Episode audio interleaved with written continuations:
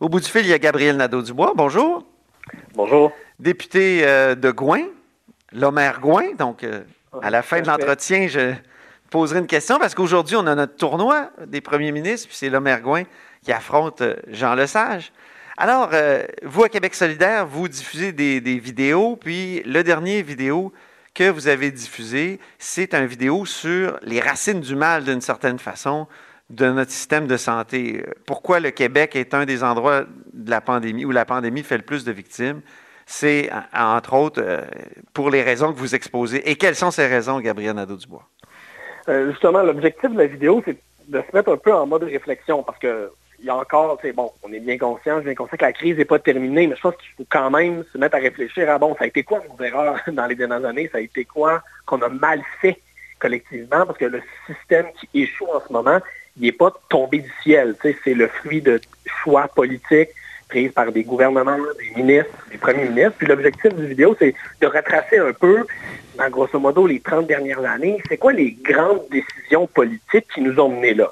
Donc, on parle bien sûr des réformes Barrette, hein, des réformes Barrette et Couillard, qui ont eu grosso modo, si on va vite en affaire, le même effet, celui de centraliser énormément le réseau de la santé, puis de créer les fameux CIS et CIUS, là, que beaucoup de gens découvrent ces jours-ci, des espèces de mastodontes bureaucratiques. Fait que ça, c'est un moment important, mais on va plus loin dans le temps, on remonte comme ça les réformes. On parle du virage, dans la vidéo, du virage ambulatoire des années 90, euh, où à l'époque, Lucien Bouchard, premier ministre sous le Parti québécois, avait procédé à des coupures euh, très, très agressives dans le réseau de la santé. Mm-hmm. Puis l'objectif, l'objectif de, du vidéo, c'est ça, c'est de faire un peu l'histoire de cet échec qu'on vit en ce moment, parce que je pense que c'est ça ne sert à rien de tourner autour du pot. Là.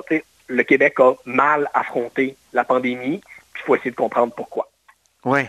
Euh, il y, a des angles morts dans votre vidéo, par exemple. Euh, vous ne parlez pas de Marc-Yvan Côté, qui est le premier qui a essayé de réformer le système de, santé. Pourquoi?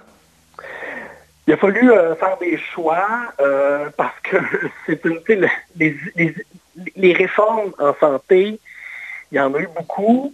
Euh, elles ont souvent eu des effets négatifs. On ne parle pas non plus de la question des, transferts fédéraux.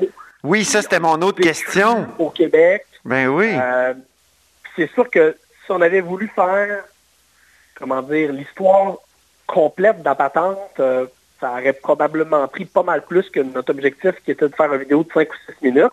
Mais le vidéo fonctionne bien, je reçois énormément de commentaires de gens, surtout des gens de ma génération qui n'ont pas connu, là, euh, ben, qui, étaient très jeunes à l'époque des réformes euh, Couillard, par exemple, puis qui n'ont pas connu les réformes de Lucien Bouchard. Je reçois beaucoup de bons commentaires, fait que on n'exclut pas d'en faire une série puis de continuer à raconter cette histoire-là avec l'angle mais le nôtre. C'est juste pour un parti souverainiste, un parti, il me semble, et ça je l'ai déjà écrit puis je l'ai déjà euh, remarqué, c'est rare que vous vous attaquez au fédéral. Sauf quand, bon, euh, il y a des trucs euh, de droite ou non progressistes, mais, vous qui êtes euh, très sensible aux affaires systémiques, mettons racisme systémique, tout ça, le provincialisme systémique, on dirait que ça vous échappe. Ça a été mon impression. Là, là vous me dites que l'angle fédéral, vous l'avez mis de côté, bon, parce que vous aviez peu de temps, mais il me semble que c'est très important. Sous Jean Chrétien, les transferts fédéraux sont comprimés. Et, d'ailleurs, François Legault l'a dit récemment, c'est passé de... Il, répondait à, Justin Trudeau, il disait, vous pouvez bien euh, nous faire des reproches, vous qui avez fait passer votre parti, le Parti libéral, dans les années 90, de, 50% du financement de la santé à 23% euh, C'est quand même euh, à la source des problèmes, euh, notamment de Lucien Bouchard? Le, la, diminution, en fait, la, chute des transferts fédéraux en santé, c'est une des raisons très importantes qui explique, euh, ce qu'on pourrait appeler l'échec de notre système de santé. Oui. Mais, ce n'est pas le seul et surtout. Non, non, c'est pas le seul. Il faut éviter, puis ça, je pense que c'est important de, de, le répéter, c'est que les gouvernements québécois, nationalistes ou pas, fédéralistes ou indépendantistes, ont fait des décisions, puis ont pris des décisions qui sont des mauvaises décisions. Oui. la grève des infirmières. Mais il y a un contexte. Il y a un contexte, Gabriel Nadeau-Dubois. Il y a un contexte qui s'appelle le fédéralisme canadien.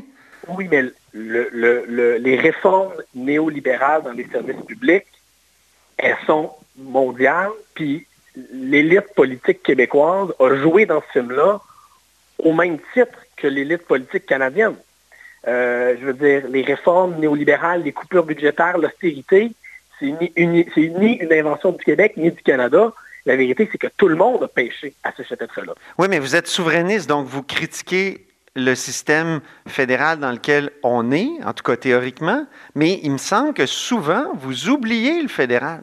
Vous vous, ben vous posez pas de questions sur, sur euh, ces, gestes-là qui sont extrêmement importants. C'est quand même le financement. Si on nous promet dans les années 80 de financer, euh, ou, à partir des années 60, euh, lorsque le système est créé, 50% du système de santé, puis à un moment donné, ça tombe à 23. Je veux dire, c'est clair que c'est un, problème structurel systémique?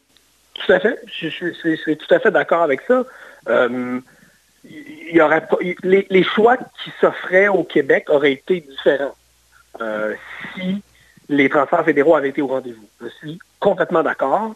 La, nuance que j'apporte, c'est que ça ne peut pas, cette question-là des transferts fédéraux, devenir un prétexte ou une...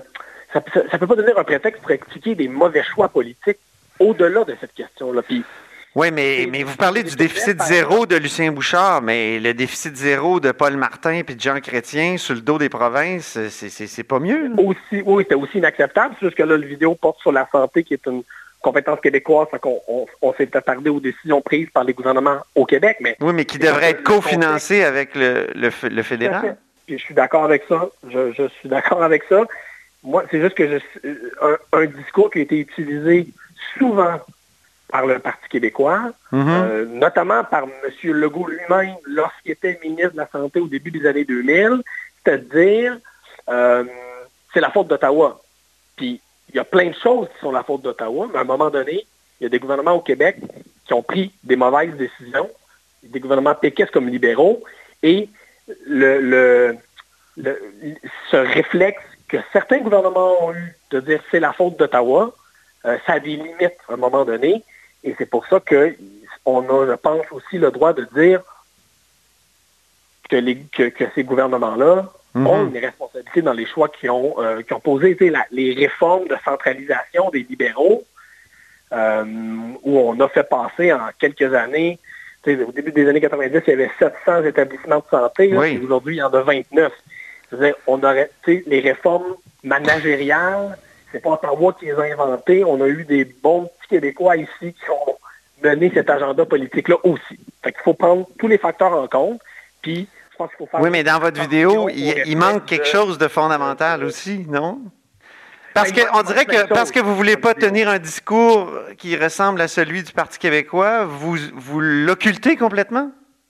Non, non, on en a parlé durant la crise, la question des, euh, transferts fédéraux. Mon, euh, mon collègue Sol Zanetti a signé une lettre ouverte dans Le Soleil il y a deux ou trois semaines pour parler de l'attitude du gouvernement fédéral dans cette crise-là.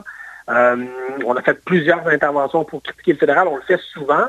Euh, après ça, c'est remarqué ou pas par les médias, mais mm-hmm. la critique du fédéral, du fédéralisme, on le fait plus souvent qu'autrement, euh, y compris sur les sur les enjeux de santé. La, la lettre de, de, mon collègue Sol, il y a quelques semaines à peine, en est un bon exemple. Donc, c'est pas une volonté de se distinguer à tout prix du Parti québécois, c'est une volonté de, comment dire, de, de, rappeler qu'il y a des gouvernements qui ont des responsabilités dans l'échec actuel, au fédéral comme au provincial. Parce que moi, ce que je voudrais pas, c'est qu'on se dise, ah, si le fédéral n'avait pas diminué ses transferts en santé, tout, serait, tout se serait bien passé. Ça, je pense que ça, c'est ce qu'il faut éviter à tout prix. Et c'est pour ça que je fais la nuance en disant, le fédéral, en coupant les vivres, euh, a joué, euh, a, eu un rôle mhm. important.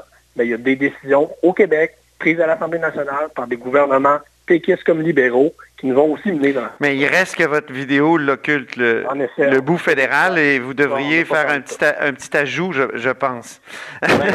à vous écouter, là, il faudra refaire le montage. je vous promets euh, qu'on va aborder cette question-là.